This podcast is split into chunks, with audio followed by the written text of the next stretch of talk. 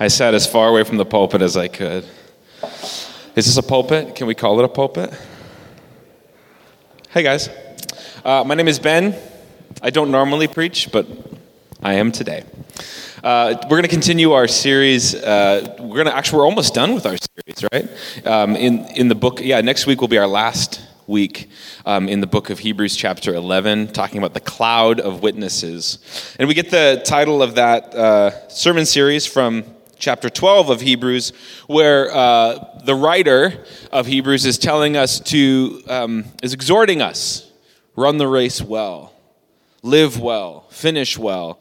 Um, and the reason he gives us for doing this is because we are surrounded by what he calls this great cloud of witnesses.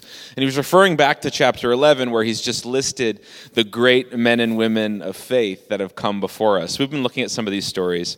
And today, uh, we're going to look at the story of King David. King David in the Old Testament.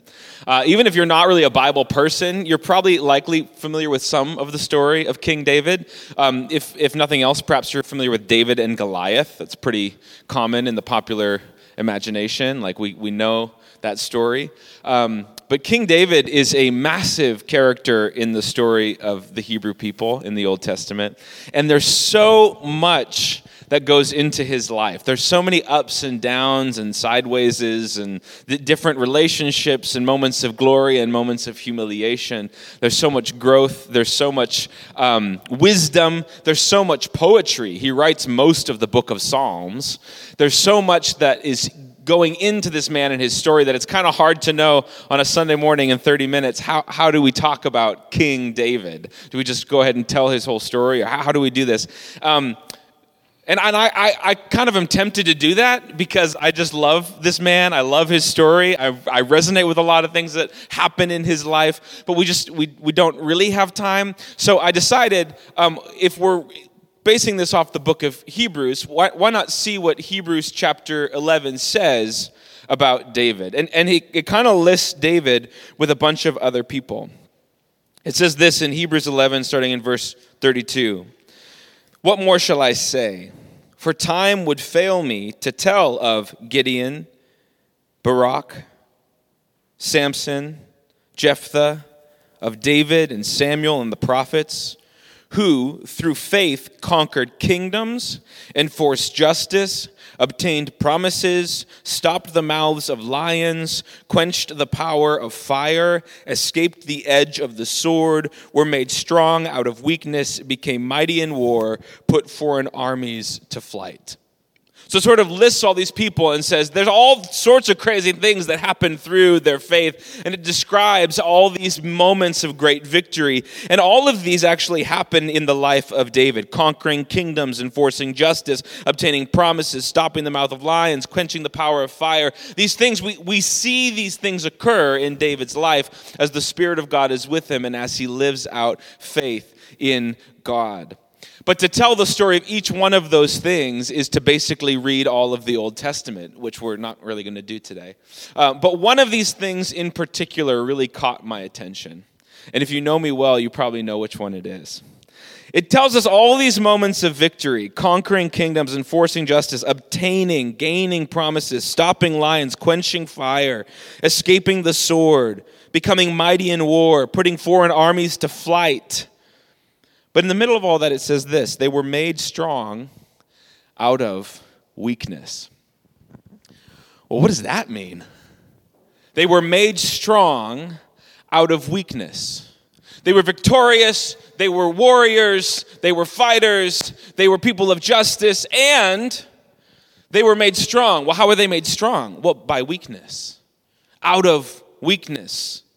And I see this pretty clearly in the life of David, and it's actually something that has drawn me to David for years to think through what it is that makes David so special. What it is that makes David so uh, large in the imagination of the, the Israelite people to the point where when Jesus arrives on the scene, they call him the son of David, or in other words, the true David, the David's David. Like that's, that's how the New Testament describes, we don't have time to get into all that. That's how the New Testament describes the arrival of Jesus as like the true David. So they see David as this great figure in their history, and, and Hebrews describes him as somebody who was made strong out of weakness. And I'm really interested to see what, how does that happen? What is it that makes David so special? What is it about his weakness that ends up resulting in strength? And as a side note, because we don't have time to talk about every aspect of David's story, can I can I just share one of my favorite books with you guys? Um, one of the reasons I asked Simon if I could preach about David is because of this book by Eugene Peterson called Leap Over a Wall. This is the story of David. If you don't know Eugene Peterson, he's an incredible, incredible writer, very, very poetic, but he's also a, uh, world class, was, he passed away a few years ago, was a world class scholar he taught Semitic languages as a professor and then spent most of his career pastoring a church about this size in Maryland and then, you know, translating the entire Bible, the message translation. That's Eugene Peterson. And, uh, and this book, he just goes through the life of David, and it's pretty remarkable. Uh, but for our purposes, I really want to look at this, this phrase, becoming strong out of weakness. And in order to talk about that, let me just sort of back up to the beginning of the story of David found in the book of 1st and 2nd Samuel. So, so beginning in 1st Samuel, Israel the, the people of God, they, they decide they want a king. Up to this point, they've had prophets and judges, which are basically people who are representing the will of God to the people. So when there's issues or problems or decisions need to be made, they go to the judge or the prophet and they say, hey, we need you to, we need you to tell us what God's will is in this situation. And then that person goes and speaks to God and says, here's what God says to do in this moment. But they didn't really have civic authority in the way that like a king would. But then Israel looks around to their surrounding neighbors and they say, you know what, we want to be actually like everybody else. We feel a little left out. We feel a little vulnerable. We feel a little too different. And so we actually want a king. And God tells them, You don't need a king. I am your king. And they say, Yeah, that's really great, but could we actually have somebody like physical on the earth who would be our king? And so God um, gives in and anoints uh, this guy named Saul to be their king. And Saul is, is like, he's the dude. Okay, Saul is like, he, he is a man's man. He's a great warrior. He's a war hero. He's a great leader. People rally around him. He's very charismatic. He, te- he seems to be really in love with the Lord, like genuinely want to do what's right in the sight of God.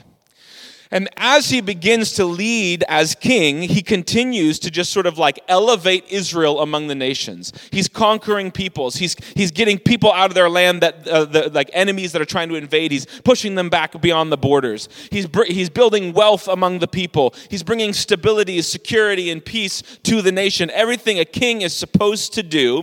And all along the way, walking with him is this prophet named Samuel. And Samuel is the guy that's sort of uh, making the kingship uh, kind of rise up and be established. He, Samuel's the guy that God is speaking to and saying, This is how I want you to establish this man and this kingdom. And so Samuel is constantly giving Saul instructions. And we don't really know everything that happened, we just know that Saul became very, very successful as king. And we know that Saul became uh, a, a person who was widely known and widely praised among the people.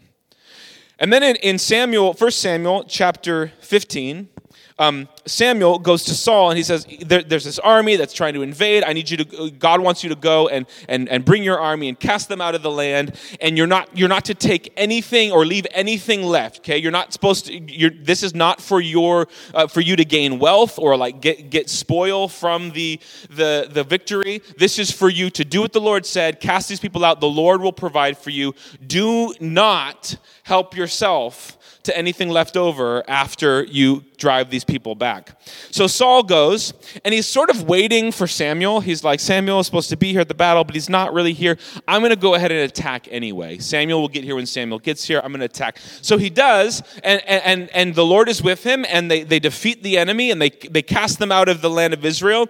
And then Saul looks around and he goes, You know what? But these guys had a lot of cool stuff. I, I know I'm not supposed to help myself to any of this, but I, I did what the Lord said. Like, I, I actually, like, I, I conquered these people. Like, that's the important part, right? So I'm going to go ahead and help myself to all this stuff. So he takes, you know, livestock and all kinds of wealth and possessions. So then when Samuel does show up, he sees that the victory is won. And he goes to, to Saul and he says, he says, so it's so funny. He goes, um, Why do I hear the bleating of sheep? Why, wh- I'm sorry, why do I hear livestock?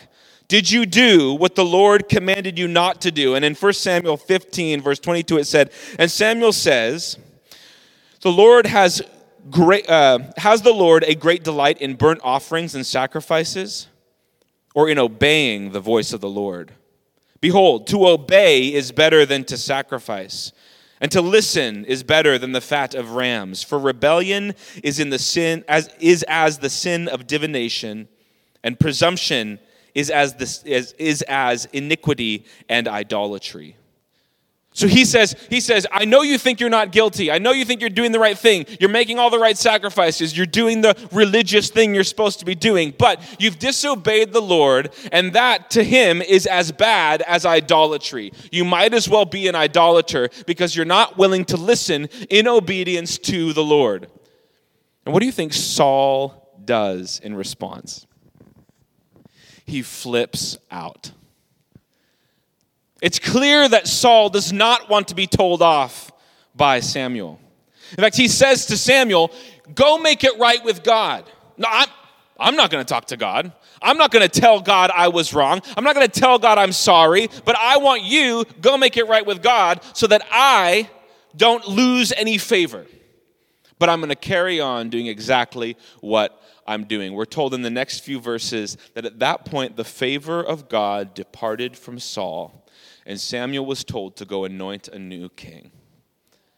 We're told a few chapters later that the Spirit of God actually was removed from Saul. Saul no longer is God's king in Israel. Wait, wait, wait, because he took a few sheep? Because he took spoil from this victory that he had just won? Huh. Well, for whatever reason, God really doesn't like this act of disobedience. And so he decides that king that Saul is no longer the king. And he tells Samuel, "Go anoint a king." And the words he uses are very specific. He says, "Go anoint for me a man after my own heart." You guys heard that phrase before? Go anoint for me a man after my own heart. And we know through the story that this ends up being the boy David. David, the shepherd, the young man out with the sheep, is soon anointed to be the future king of Israel. And not long after that, David begins working in the court, the household of King Saul, even though Saul knows this man has been anointed to take my place. And you can imagine that th- th- this, this tension that grows up, we're told all about the tension that grows up between them. Pretty soon we're told that actually Saul becomes tormented in his own mind, becomes wildly unbalanced, and, and tries to kill David again and again and again. And David has to flee for years into the wilderness until finally, finally, God delivers the kingdom of Israel into David's hand. David is made king, and he reigns with justice and power and victory because Saul didn't obey the word of the Lord. So then we would expect at that point in the story, great, oh, thank goodness, we got rid of the disobedient king, and now we have a man after God's own heart. Wow, things are going to be good. Like we're gonna we're gonna we're gonna have peace and security. But not only that, there's just gonna be this this like love and justice flowing through the kingdom because because our king is a man after God's own heart. And we can always be sure that like that like everything will be taken care of in the most just and fair and righteous way because we have a man after God's own heart. And, and I don't think we even need to worry about our enemies or the foreign invaders anymore because, because the person on our throne is a man after God's own heart. I think the kingdom of God is here. That's almost how we expect the story to go after getting rid of disobedient king and getting man after God's own heart king. But we know the story of David a little better than that, don't we? If, you're, if you've been in church at all, or, or even just around the Bible, or heard, heard things uh, maybe through the grapevine, you might know that David um, makes some mistakes. David is, is, turns out, not a perfect king. So, whatever man after my own heart means, it certainly can't mean perfect. It certainly can't mean doesn't screw up. Because because David we see pretty quickly starts to make some mistakes. And and there's one really famous one that we many of us probably know about right? So um, that's of course I'm just going to go through this really quick. That's of course in Samuel chapter 11 and 12 where where David King David a man of great power and man after God's own heart um, sees um, a bathing beauty on a, the roof of a, a neighboring house in Jerusalem. And he watches her. Creepy and then he says, "You know what? I actually I want her to be my wife." But I, I also know, because my servant has told me, that she's married. But I, but I also know that her husband is, is an officer in my army. So, so here's what I'm going to do I'm, I'm going to write a letter to the captains of my army, and I'm going to make sure that things go down in such a way that um, her, her husband, Bathsheba's husband, is actually murdered. And once he's murdered, I will take Bathsheba to, to be my wife. Happily ever after, says the man after God's own heart. And we're watching this and we're going, wait, wait, I thought this was like the, the non disobedient king. I thought, this, I thought this was the righteous one. But I thought this was the guy who understood God's heart. I thought this was the king that we were all waiting for and hoping for to finally sit on the throne and reign with justice, love, peace, and security. I thought that's who this was. What is he doing committing all of these terrible sins? See, when we, when we hold the two people up, Saul and David, we see that Saul, he took things he wasn't supposed to take and only obeyed half of the command of God. That's pretty bad. David broke all 10 of the 10 commandments in one go adultery, murder, lying, all of it in one go. Okay, so Saul lost God's favor and God's spirit David continues to reign as king, and even as far forward as the New Testament in the book of Acts is still referred to as man after God's own heart. What's going on? Because if we're just comparing sins, it's pretty clear who's the worst sinner. Wouldn't you say? Like, let's, let's be honest for a moment, right? What David did was heinously worse than what Saul did. What David did resulted in murder and death and trauma for generations. What Saul did resulted in some people having extra livestock that they weren't supposed to have. Still bad, but if we're comparing sins, David's not a good dude. And yet, he continues to have God's favor. His kingdom continues to thrive. It's not that he escapes consequences, but he does continue to receive God's Spirit, to live with God's Spirit, and is continue, continually referred to as the man after God's own heart. What on earth is going on? Over the last several years, David the story of David has become central to my understanding of the Christian concept of repentance. You guys heard about repentance? Repentance is a big word, an odd, odd word, and for me, for many years, it caused a little like micro spike of anxiety every time I heard it, because it was like um, this. This is where we need to uh, admit that we're really bad and feel really bad and and feel really sad and i don't like feeling sad. Um, and so like i would i would get this little spike of anxiety whenever i heard about repentance. But david actually um, as i kind of lived into the story of david and, and worked through the story of david um, especially through this book that i've already mentioned to you i began to get a new picture of what repentance looks like See, when David does all this stuff with Bathsheba, when he kills Uriah and, and, and takes Bathsheba unjustly as his wife, and, and just does all these heinous, heinous, heinous things, the prophet Nathan comes to David and accuses him.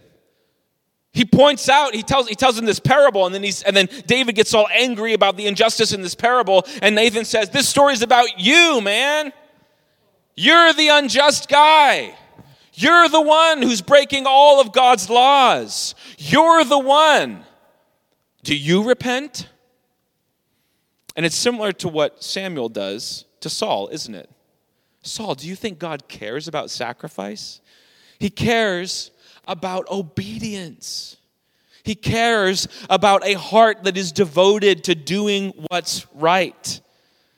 And so Nathan says to, to David, you, You're the one who's in the wrong, David. Both of these men are called out for their various sins by men of God. And Saul, though his sin seems really tiny, refuses to admit he was wrong. David immediately weeps, repents in ashes, refuses to eat, weeps on the floor of his palace for days on end, and eventually gets up and goes into the temple of God and worships. David has a vastly different response. Uh, I, I, was with my nephews earlier this week. I spent eight hours babysitting my young nephews. Whew, that was a lot, but it was fun, but it was a lot. And I was reminded that one of my nephews, um, uh, who's, who's uh, five years old, he, uh, he is, I, I, I uh, lovingly say that he's like my Patronus. He's like, he and I have the same soul. He's very, very sensitive. That's what I mean when I say that. Uh, and and so, so, am I. And uh, so, so this, this little boy, it's, it's interesting because like um, with some children, when they're doing something they're not supposed to do, you have to be like, hey, no, stop that right? For them to like listen, otherwise they'll just carry on their way. For, for, for this particular nephew of mine, um, all, all you have to do is sort of look at him, and he just begins weeping. I'm so sorry. I'm so sorry. And that softness of spirit is actually something we see happening in the life of David. David is confronted with his sin and immediately immediately admits his wrongdoing and immediately begins the process of repentance. That's the difference between these two men.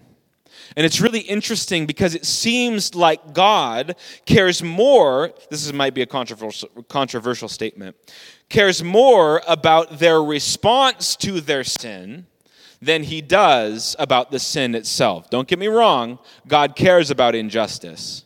Don't get me wrong, God will make all things right. But it seems that when it comes to the individual heart of a person, God really cares, like almost seems to be preoccupied with not did they sin or did they not sin, but with how did they respond to their sin. Because there are a myriad of ways to respond to sin. There's, we can sweep it under the rug.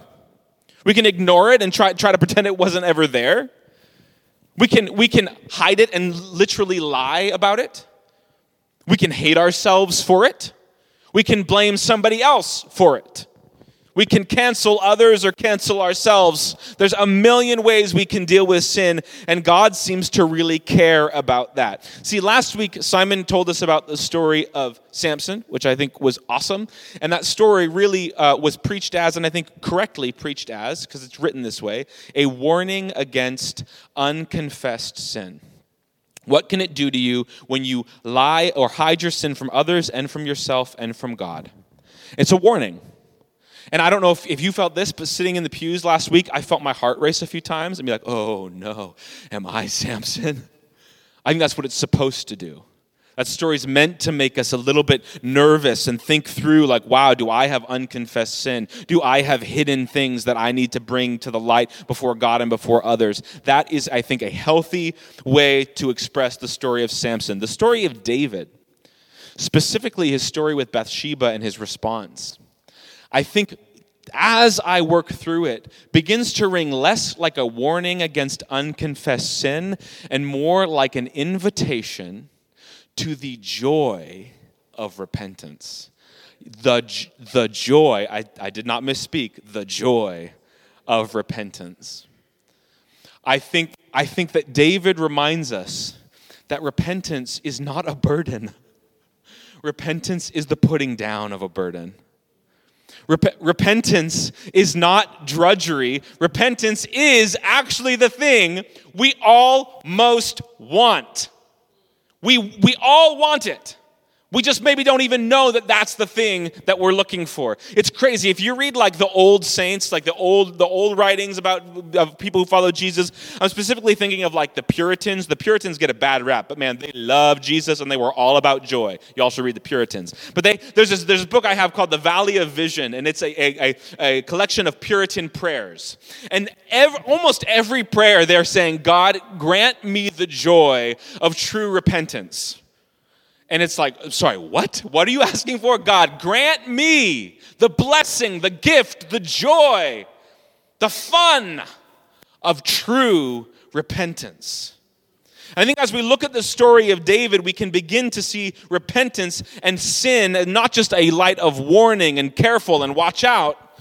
That's all true. That's in the Bible. But the Bible also speaks of repentance as a pathway to great joy. A lot of my thinking about repentance, I'm going to share another book. I brought my whole library today. Um, uh, a lot of my thinking about repentance comes from this tiny book by C. John Miller, also called Jack Miller, written in the 1970s, called Repentance, aptly named A Daring Call to Real Surrender. And he shares this tiny little story in the very beginning of the book as he's talking about some of the principles of repentance and what he's going to write about. And he says this just listen to this story for a second. He says, From my good friend, Kefa Sempangi, I have heard about the working out of these principles of repentance in Uganda, where a revival, which began in 1938, has continued up to the present. Kefa reports that the believers there have an unusual honesty in confessing sins. And as a consequence, the whole church has been filled with great joy. In practice, this means that a grim faced brother may be stopped in the street and asked by his fellow Christian, My brother, have you confessed your sins today? Have you seen the cross of Christ today? Can you imagine? Walking down the street, kind of ho hum, kind of like I'm not, I'm a little down, I'm a little, and being stopped by someone else in this church who happens to be passing. Hey, hey, hey, hey, hey, have you repented today? You, look, you seem a little down. Have you confessed your sins? Can you, can you imagine? And I think we don't experience things like that. We don't even think that like that could be the problem. Why am I so down? We don't, we don't even think that it could be to do with repentance because we don't always understand repentance as an act that brings us joy. Re- repentance is like a celebration. Repentance is a holiday. Repentance is like the gift that God has given us to be able to live in this world with great buoyancy and lightness and joy because we know that we can repent. So, David is an excellent example of repentance. And I think that this specific thing about David, the fact that he is ready and willing and eager to repent, is the reason he continues to be referred to as a man after God's own heart, even after he screws up. Because I, I got to tell you, that's not his last sin that we read about. That's not the last time. In fact, all the way to the end of his life, he's continually, continuing to make mistakes, and he's, he's getting more and more quick to repent. But in that particular story, of David and Bathsheba and just him breaking all the Ten Commandments in one go. Um, and Nathan calls him out and he begins to repent. He, he actually, we, we have in the Bible recorded um, what, what is something like David's prayer of repentance. This is Psalm 51. Um, and i would like to just look through the entire thing together. So if, if you want to turn to Psalm 51, please do so. Um, and I'll, I'll read it bit by bit. But this is, this is the outpouring of David's heart of repentance in the moment when he's confronted with his great sin. And, and it is this, we're going to see in the, in the context of this psalm, that it is actually this prayer and this attitude of the heart that keeps David near to God, that keeps David blessed by God, even after David has absolutely sinned against God and others. Okay? So th- this is like really important for us, and I, I think this will give us a, a, a sort of pattern of what repentance might look like. And I don't mean pattern like formula because God interacts with each of us as individuals. It's relational, it's not just doctrinal, but it does give us a really clear picture of what repentance looks like. So, so David has been confronted with his sin. He's seen unconfessed and unadmitted sin drive Saul cra- like literally crazy. He's seen it ruin the reign of Saul, and now he's, he's ready to repent as he's called out. So, Psalm 51, starting in verse 1, it says this Have mercy on me, O God, according to your steadfast love.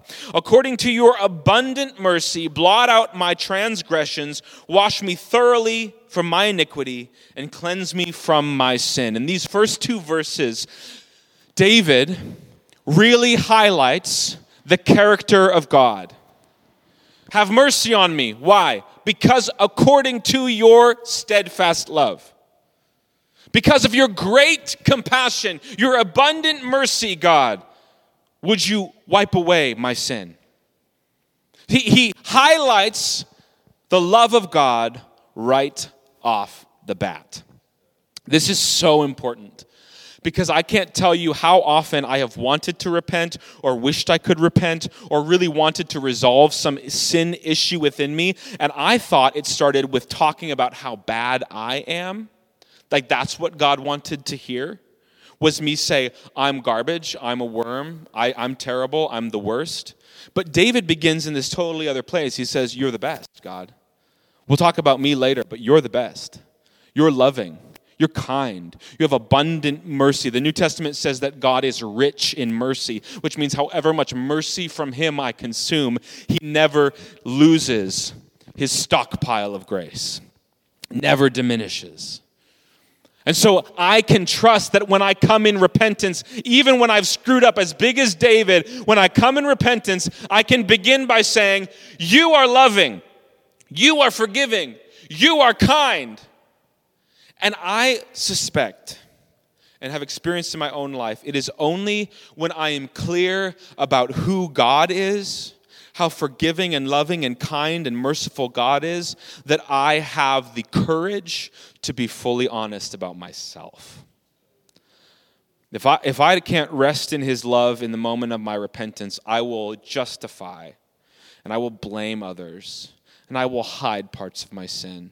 If I want the courage to confess to God and others, I have to begin with I am still loved. According to your abundant mercy, according to your steadfast love. He begins in the love of God. From there, he finally uh, turns inward he looks inward and he says, Now let's talk about what's going on inside of me. He says, For I know my transgressions and my sin is ever before me. It's like, I'm, I'm, I'm not unaware, God. I know what I've done. Against you and only you have I sinned and done what is evil in your sight, so that you may be justified in your words and blameless in your judgments. He's saying this. He's saying, Yes, I screwed up and I hurt other people around me. And the reason that's a problem is because they are your people.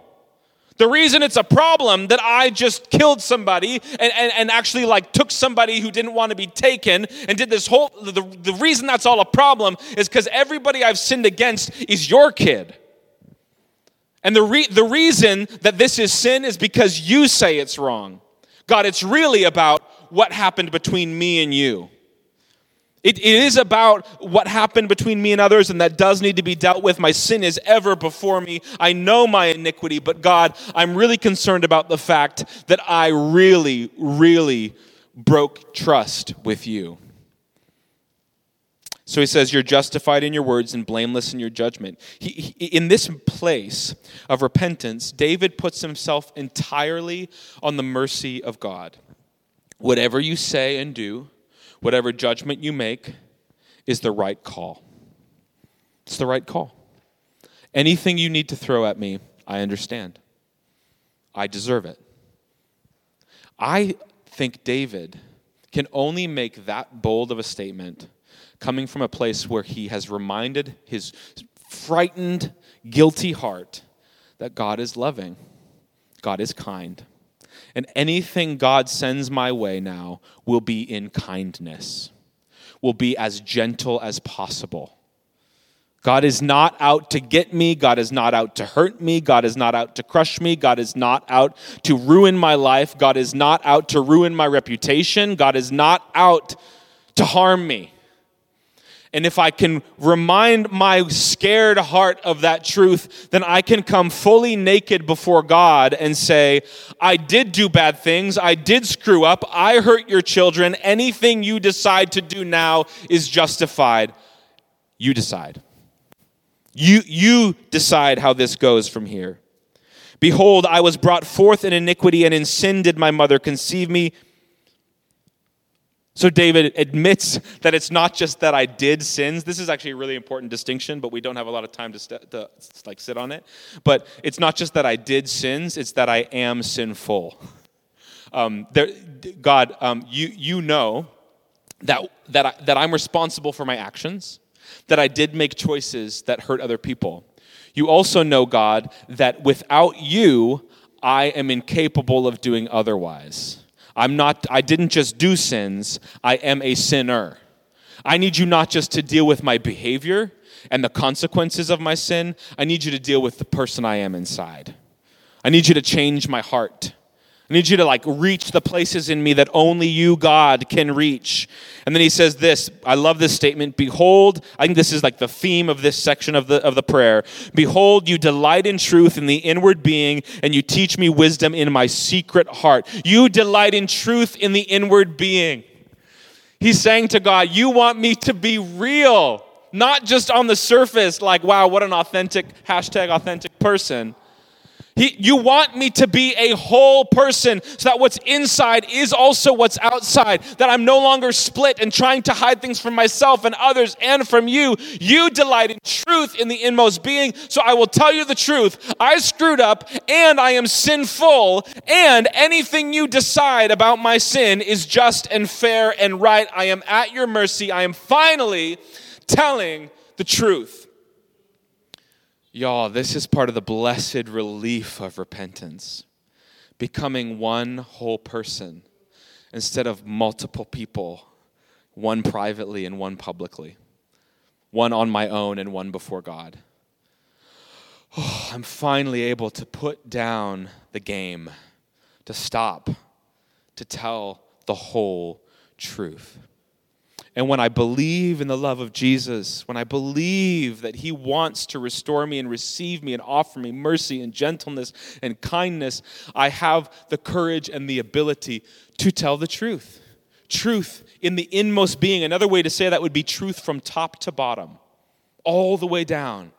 I'm being real with myself, with God, and with others. It is a blessed relief to stop playing those games. I want to pause here and just say this is more for me than for you. I need to say this out loud. Um, sometimes, as preachers, we can fool ourselves and think that if I can preach it, I've learned it. I'm really still learning this. But every time I have tasted this sense of truth in the inward being, you know what the result has been? Absurd joy. Just unbelievable, absurd, like giddy joy. I told the truth. I'm a whole person, and that whole person is sitting in the love of God. Now look what he does. This is this is cray cray bananas to me. Get this. Verse 7. Purge me with hyssop. That's a, a, a, like a root that they would use to wash things. And I will be clean. Wash me, and I will be right, whiter than snow. Let me hear joy and gladness. Let the bones you have broken rejoice. Hide your face from my sins. Blot out all my iniquities. Create in me a clean heart, O God, and renew a right spirit within me. Cast me not away from your presence. Take not your Holy Spirit from me. Restore to me the joy of my salvation, and uphold me with a live, uh, with a something, a willing spirit. Y'all, I just love that David, uh, when he recognizes the guilt of his own sin, he's seeing how filthy he is. He doesn't do what I usually do, which is to say, I'm so, so sorry, God. Let me clean myself up. I'm gonna, I'm gonna read the Bible. I'm gonna call somebody and tell them what I did, but mm, you know, not super plainly and in detail. And I'm also gonna, gonna like read the, I'm gonna like uh, journal, and I'm gonna, I'm gonna go to the prayer room downstairs. I'm gonna pray, or I'm gonna get back in line. David says something different. He says, No, no, you, you clean me.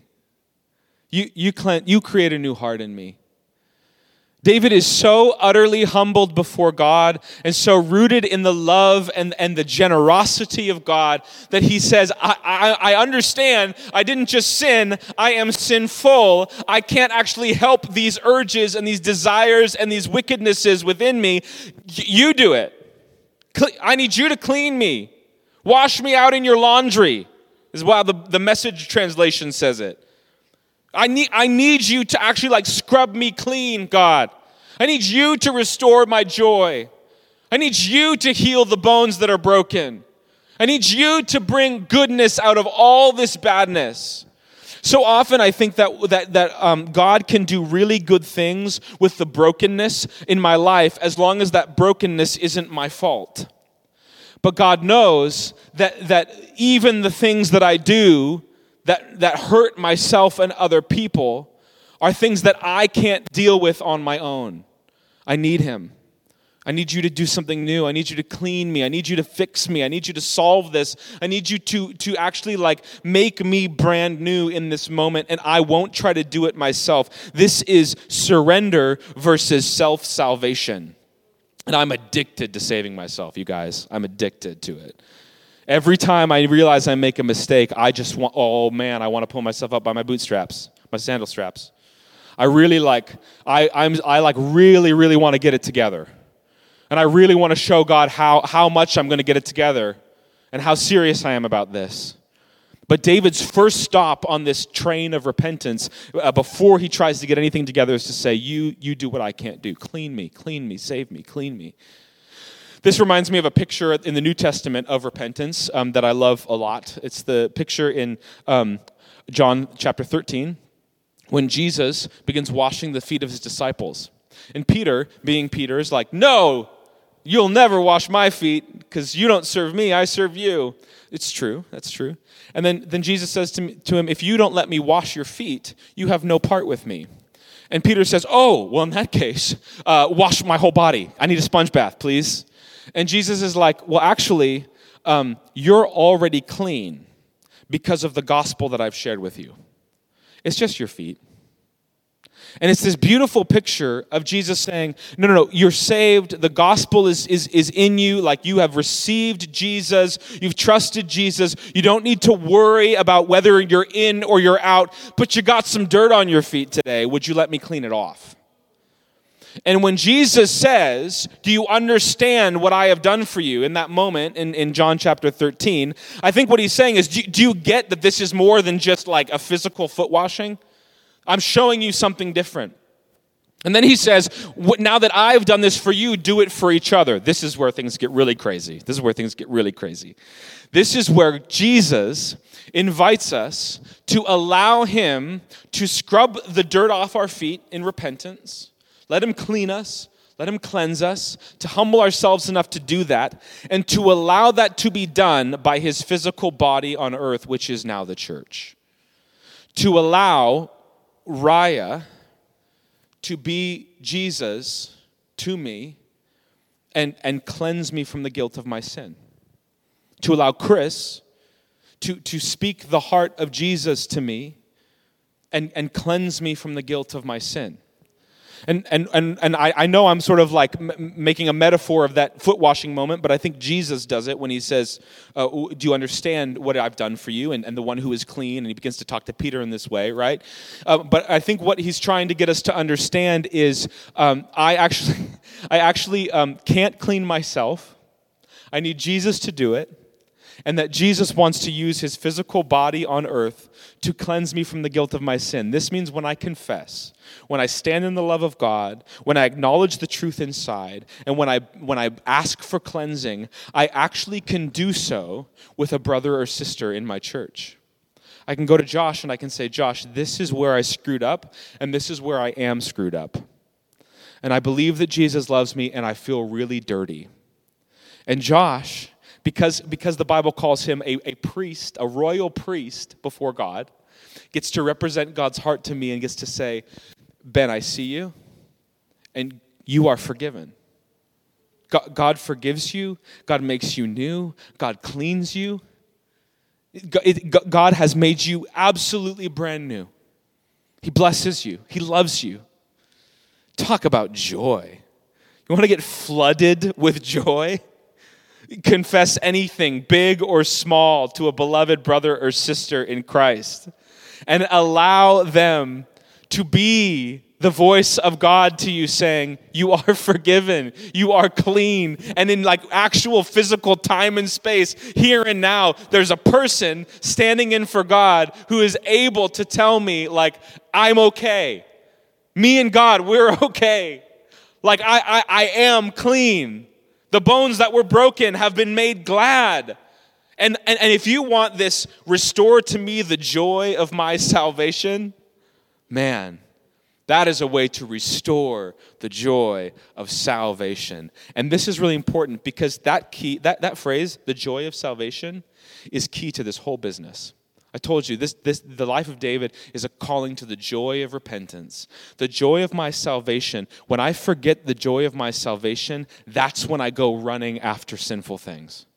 When I forget that all joy, all pleasure, that everything I could possibly want is in Christ, is in the salvation offered through Jesus. When I forget that, I will run after literally anything else. And the solution in repentance to my sin is not for me to get kicked when I'm down. The solution is not for me to hate myself. It's to look to God, recognize His love, be honest about what's going on inside, invite Him and others to absolve me, clean me, cleanse me, and then re experience, oh yeah!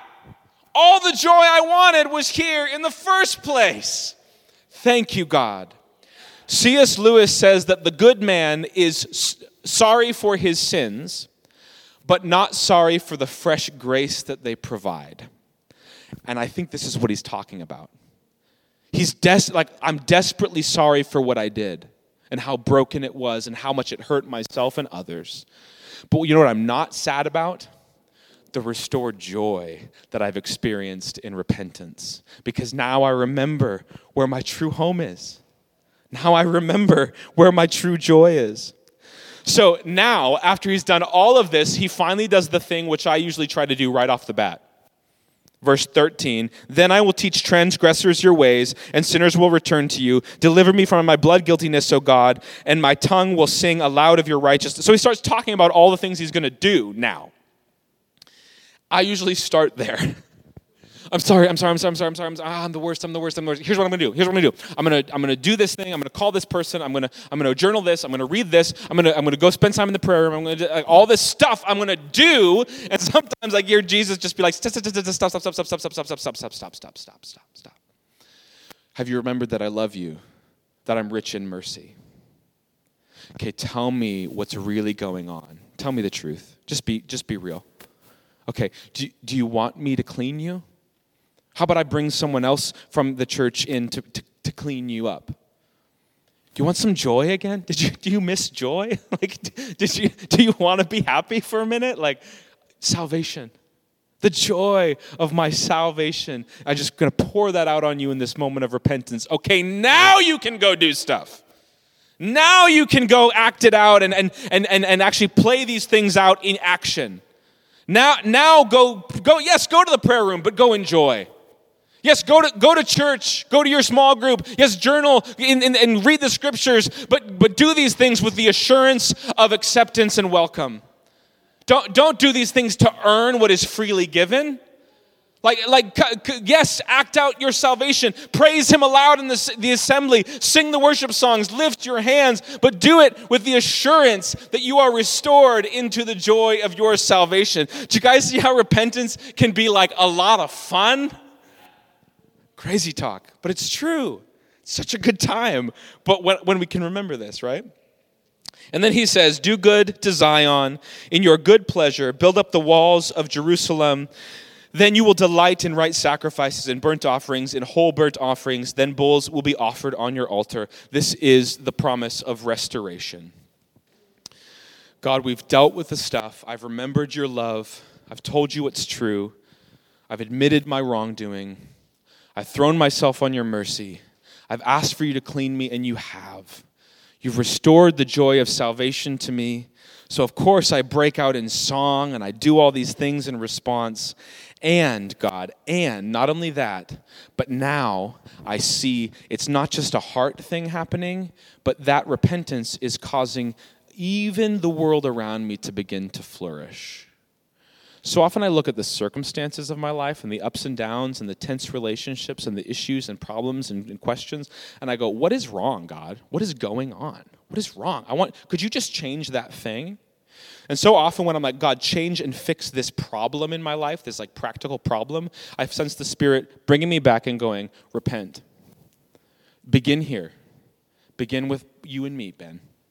Be- begin in confession, repentance, and humility let me restore joy to you, and you will erupt in praise, and that will cause some of these things to begin to resolve. That's where the flourishing of life comes from. Repentance is not just spiritual, it's deeply, deeply practical.